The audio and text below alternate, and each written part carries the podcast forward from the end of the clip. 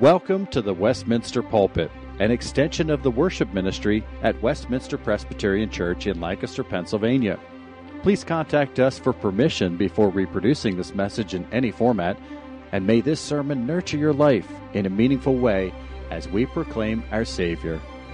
We now join our senior pastor, Dr. Chris Walker. This morning we turn again to the book of Malachi.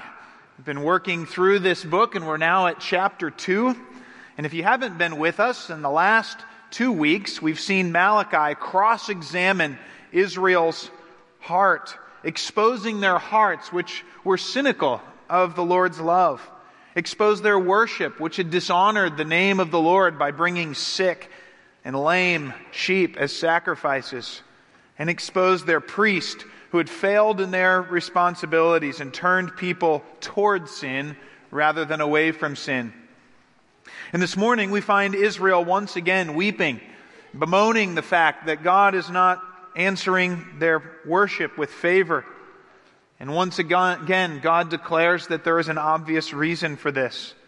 Because they're coming to sacrifice to the Lord while actively disobeying Him in a significant area of their lives namely their marriages.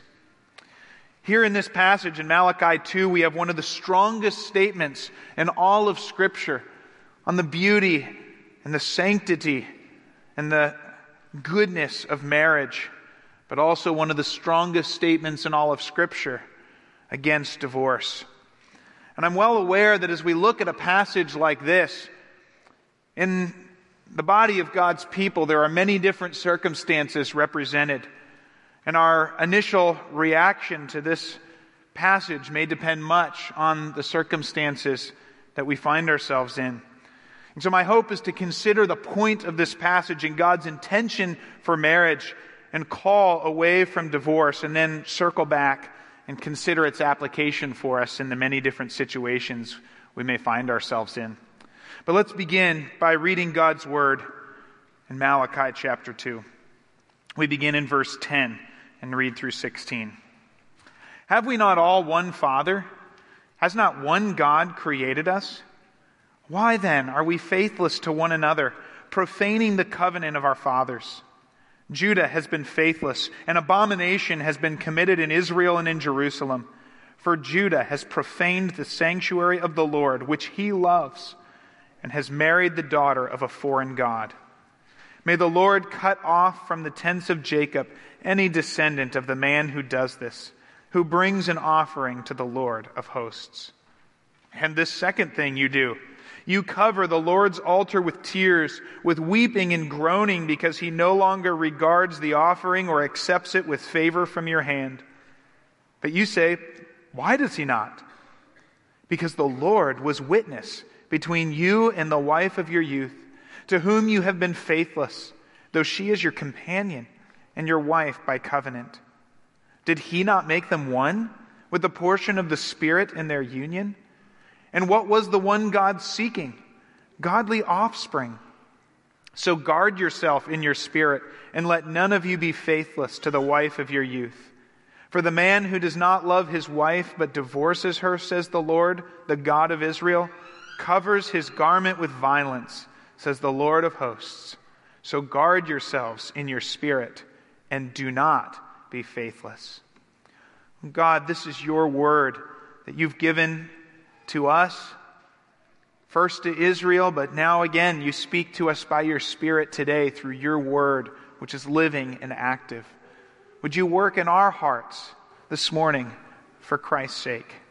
Amen. As many of you are well aware, Statistics are convenient things. You can pretty much find or form or frame statistics to defend anything you want to. And I discovered that again this week when I did a, a quick Google search on divorce rates in America. And when I searched for current divorce rates, the, the, the top five headlines included the following Divorce rates skyrocket during pandemic. Marriage is strengthened and divorce falls during pandemic. Divorce rates the lowest in 50 years. Marriage rate, the lowest in 50 years. Then I searched about divorce among evangelical Christians, and the top two headlines read Divorce rate higher among Protestant evangelicals than any other category. And then, second, regular church attenders marry more and divorce less than all others. So it's good to know that the statisticians have everything figured out.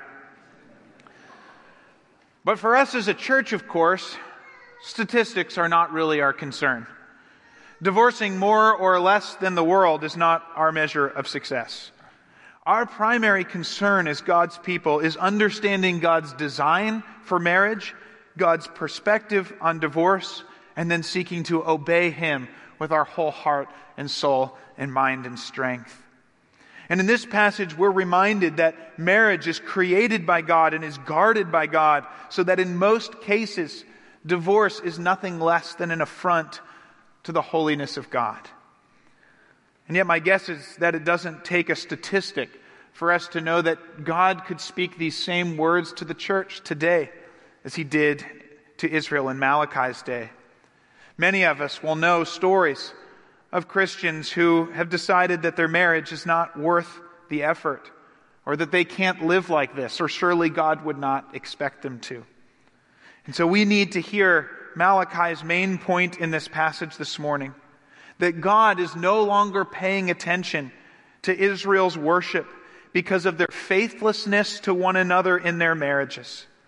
And I want to walk through Malachi's case, which is once again a, a logical lawyer like case in which he establishes Israel's sin. Let's start in verse 10. In verse 10, Malachi's case begins with God's reminder to Israel of their unique identity as a people and his call to them to be faithful as his covenant people. God says, or Malachi says, inspired by the Lord, have we not all one Father? Has not one God created us? And as with all people, Israel, of course, was created by God. But as Israel, God had also adopted them and covenanted with them he had declared himself to be their father, making them his own people. And as such, Israel had every right, or excuse me, every responsibility to be faithful to him and to his covenant. But not only was God called, had God called Israel to be faithful to him, but in addition, in their unique status as God's people, Israel was bound together to one another as those who commonly had one father who had called them and made them his own. They were called to live together according to God's laws. They were called to model his covenant faithless, faithfulness to each other. Just as the church today is one body with one Lord and one Spirit and one God and Father of us all, and that shapes not only how we live individually, but how we live together, so Israel is called by one God and one Father, and that shapes how they live together just as it shapes how they live before God. And so Malachi cries out, if this is the case, if we have one God and one Father, why then are we faithless to one another? And in being faithless to one another, we are profaning the covenant of our fathers. And that's the root issue. In their faithlessness to one another in their marriages, they are being faithless to God and profaning his covenant. And they're doing so in two ways. And Malachi traces each of them. He starts in verses 11 and 12, charging the people with bringing an offering into the sanctuary of the newly rebuilt temple, this sanctuary which was holy to the Lord. But while they're bringing this offering into the holy sanctuary at home, they have married the daughter of a foreign god. Now, it's worth remembering that in Israel, remember, Israel was a minor nation under control of foreigners. And it was likely that marrying some of these foreigners, particularly for upper class in Israel, would have been politically advantageous. In fact, remember Malachi was prophesying around the time of Malachi, and we, or excuse me, uh, around the time of Nehemiah, and we know from Nehemiah that at this time the high priest himself was related by marriage to Tobiah, and his grandson had married the daughter of Sanballat. Both Tobiah and Sanballat were well positioned local political leaders. But of course, therein lies the problem. because it was Tobiah and Sanballat who were the two main opponents of Israel who tried to undermine the rebuilding of Jerusalem. Now, the issue here, of course, is not with marrying someone who's foreign.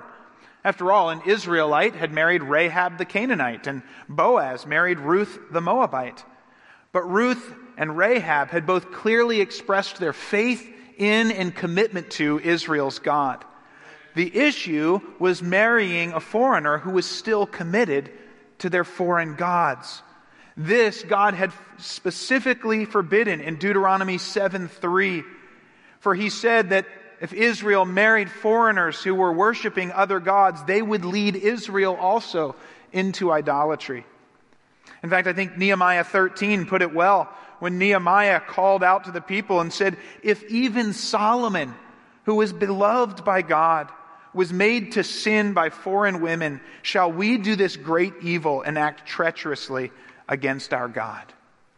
See, Israel's marriages were specifically disobeying God's law. And they were breaking faith with their fellow Israelites by bringing in idol worshippers, marrying them, and bringing them into the covenant community, and so bringing false worship into their midst. And so God declares these marriages are faithless abominations that profane his covenant. And he will cut off such a one and his descendants who do this and still attempt to bring an offering and worship. And I think you can see God's logic here, right?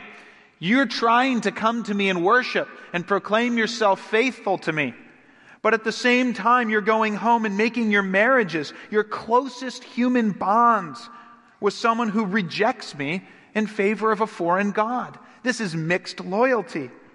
It would be like perhaps claiming to love your company and work hard for it, but after clocking out after minimal hours, you go home and work a long side job for your chief competitor and finding that your boss was not pleased with this arrangement. Now, to attempt to worship God and marry a, a daughter of a foreign idol is nothing less than mixed loyalties, which of course is disloyalty to God and to his covenant. And God says he will not answer Israel with favor while they disobey him in such marriages. Now, if we pause and ask, how does this apply to us as Christians? Well, Paul tells us very clearly that there will be some who are married as unbelievers and one comes to know Christ. And so you will have a marriage in which one is a believer and one is not. Or perhaps two people get married thinking they are both believers and then one departs from the faith. And in these situations, Paul says that we should remain in those marriages and honor the Lord there, and that God will give grace in those situations. But for believers who are coming to marriage, Paul calls believers to marry only in the Lord in 1 Corinthians 7:39 and then he adds in 2 Corinthians 6 that we should not be unequally yoked with an unbeliever. So for single Christians, marriage is good and desirable, but Nehemiah and Malachi in the Old Testament and Paul repeatedly in the New Testament call you to marry only another believer, to marry in the Lord. And this is not a restrictive command. It's not a, an arrogant standard or a purist principle. This is a call for our good. Because marriage is to be the relationship in which you share your lives and your souls most closely and completely with another person.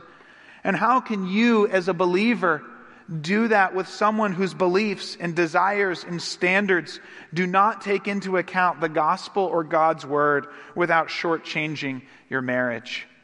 Life presents enough temptations as it is.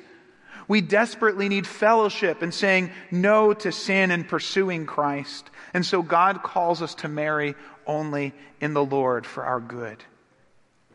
And if we could add maybe a follow up comment to that for those who are not married, well, God can certainly use us in friendships with those who do not know Christ. If we should not marry an unbeliever, the default conclusion must be that we should not date an unbeliever, since dating sets us on a path to growing closeness that is meant to culminate in marriage if all goes well.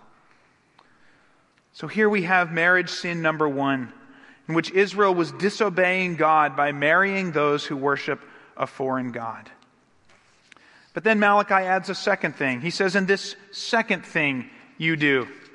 You are praying to me, you are seeking to worship me, and, and yet I am not showing you favor, and you wonder why? And the Lord says, It's because you are faithless to the wife of your youth, divorcing her. And here in verses 14 and 15, we see this second area of faithlessness. And we find in these verses such a, a, rich theology and beautiful description of marriage. And I want you to note the details and phrases that Malachi uses to describe marriage here. Malachi begins by emphasizing the holiness of marriage. He says that marriage is a covenant sealed with vows to one another, made before the Lord as witness. Now, in the ancient world, a witness was not merely someone who was there or present to attest that something happened. A witness in the ancient world was also someone who could be called on later to enforce the terms of that covenant or agreement. And so not only is marriage sealed with a vow, which we dare not break, but it is a vow in which God Himself is witness, and therefore God Himself is the one who will be called on to enforce the terms of that vow should one break it. Then the sacredness of marriage is further sealed because God Himself makes husband and wife one. You see that in verse 15. Did He not make them one? Verse 15 is a, a, very difficult verse in the Hebrew to translate. It could say, Did he not make them one with a portion of the Spirit in their union, indicating that God's Spirit is present in the union? Or more likely, uh, that, that God Himself made them one in body and in their spirit. I think after studying this, that's the more likely meaning. But either way, the same point is being made. And it's the same point that Jesus makes in Mark 10, verse 9, when he says, What God has joined together, let no man separate. For to do so is to profane what is sacred before the Lord. Malachi also describes the nature of the marriage relationship. He calls the wife of your youth your companion. And this word is a beautiful word. It's not a word typically or primarily used of relationships. It's, it's primarily an architectural word, which talks about uh, the joint or seam of a building or the process of cementing two things together such that they cannot be broken apart. But where the word is used of relationships, it's used to describe two people who are closely bonded to one another with mutual interests together in life. And so, this word companion, this companionship, expresses the natural result when God makes husband and wife one in body and in spirit. Then Malachi reminds the people of God's goal for marriage. And maybe this is a comment that seems to come completely out of the blue for us uh, in our way of thinking. But verse 15 then says, And what was the one God seeking? Godly offspring.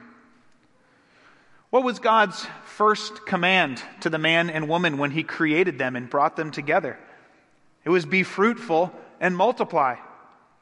And how was God going to bring about salvation and the blessing for all nations through Abraham? It was through his offspring who would become more numerous than the stars in the sky. See, God created marriage to be the means of carrying on his purposes from one generation to another.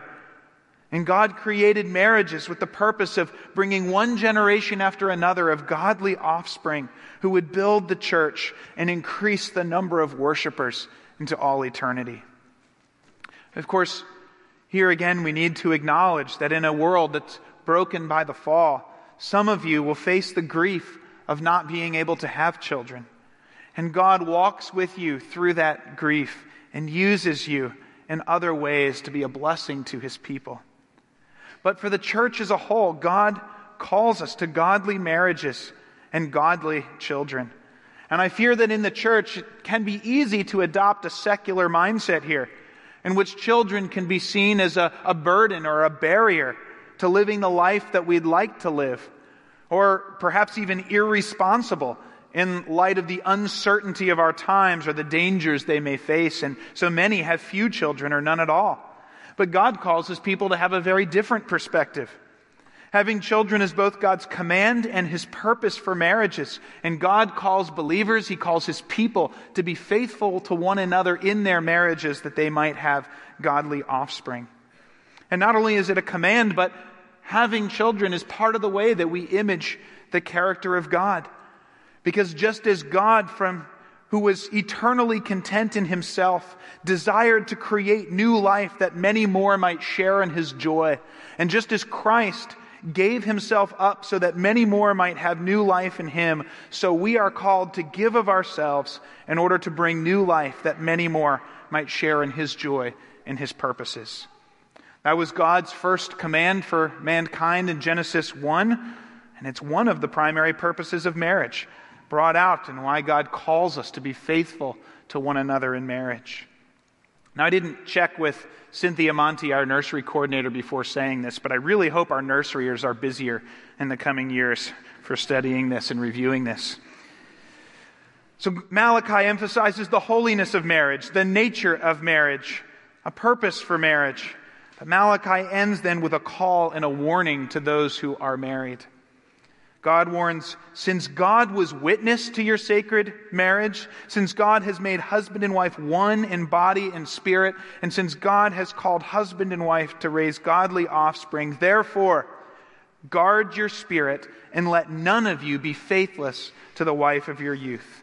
For the man who does not love his wife but divorces her, says the Lord, covers his garment with violence, ripping apart what God made one and breaking a vow made before him. Then God repeats the same warning again at the end of verse 16. So guard yourselves in your spirit and do not be faithless. God's repeated call here is an acknowledgement that marriage can be difficult. Temptations will come. The blessing of marriage does not mean it will automatically hold you and your spouse together. And so there's a regular, constant guarding of our hearts, of recommitting to one another a willingness to, to seek help when needed and make sacrifices for the sake of our marriage. Those are needed that we might continue faithful to the Lord and faithful to one another. I think it's hard to imagine words that could so beautifully express marriage as a gift from the Lord. It's also hard to think of a passage that could fly more directly into the assumptions of our culture than this passage because it's working from exactly the opposite assumptions than our culture works from. Scott Yenor is a professor at Boise State University, and he just released a, a new book. It's, it's not a Christian book, it's a sociological book entitled The Recovery of Family Life Exposing the Limits of Modern Ideologies. And in the book, he, he describes the way the modern ethic of relationships has formed around freedom freedom of choice, individualism, and self fulfillment. And he says that the typical pattern of approaching relationships today is to wait until we are emotionally and economically self sufficient, then seek a relationship that either helps express or fulfill our desires, while delaying commitment to minimize risk and keep our options open. And the result of this mindset is delayed marriage, fewer children, more divorce, and more living together apart from marriage. And Yenor points out that we shouldn't be surprised to hear that the assumptions culturally are even beginning to impact the church.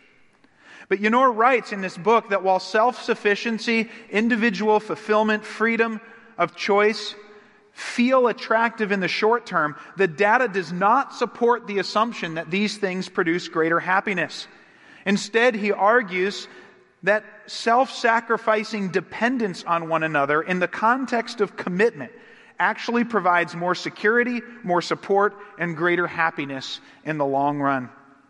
And so, in a separate interview, he says we need to embrace and teach our children the centrality of loving another human being, of giving yourself up to that human being sacrificially over the course of a life, and all the hard things that entails and all the practical things that entails.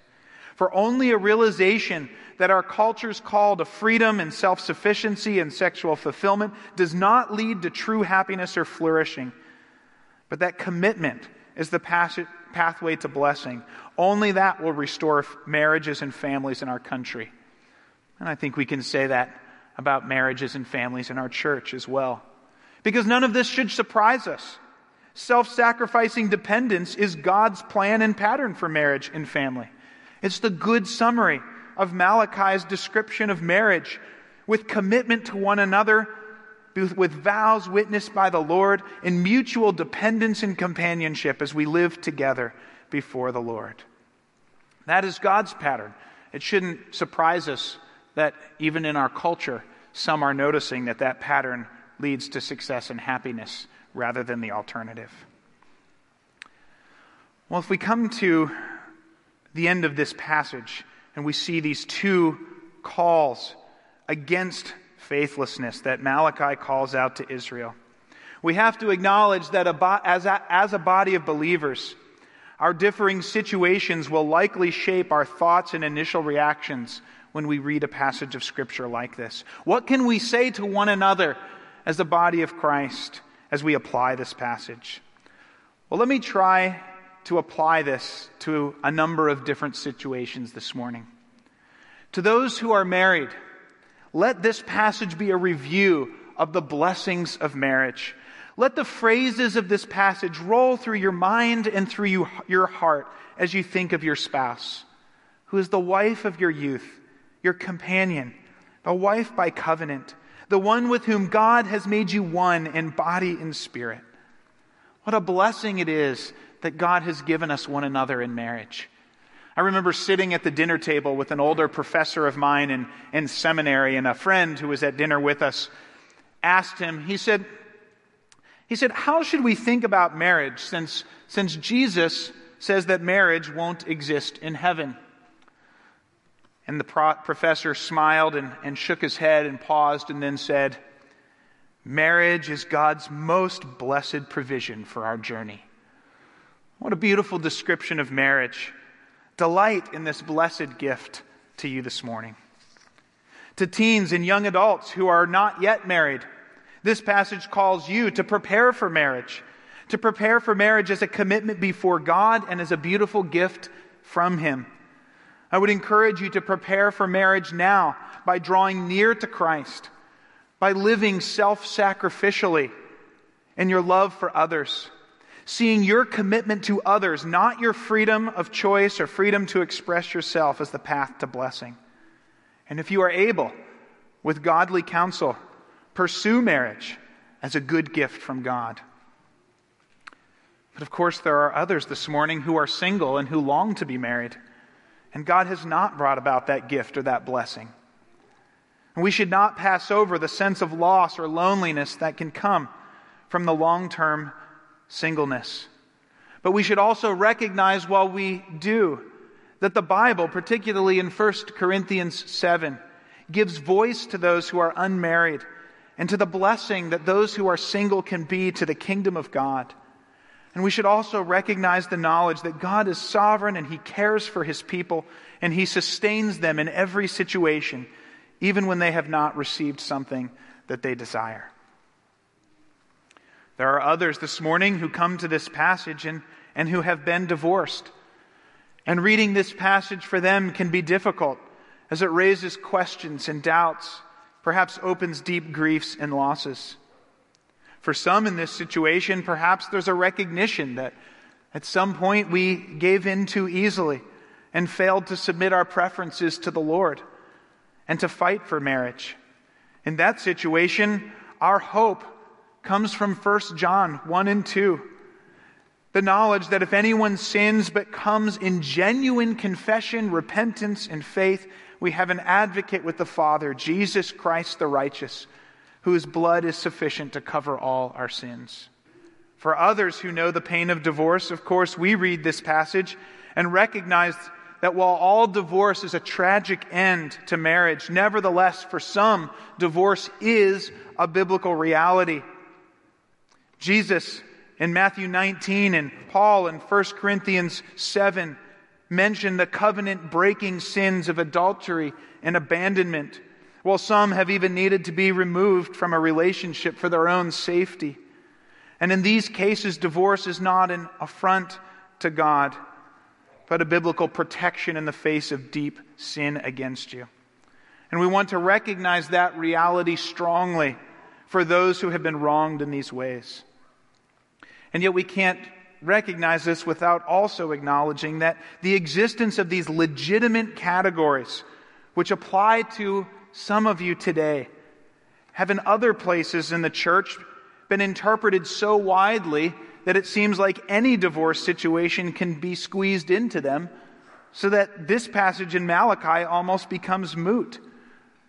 In those senses, it seems so important to remember that in general, marriage is holy and divorce is profaning faithfulness to each other and to God, even while we recognize the legitimate places for divorce. And this is why, for those who might be in difficult marriages, it's so important for you to find godly counsel in the church if you're walking this road.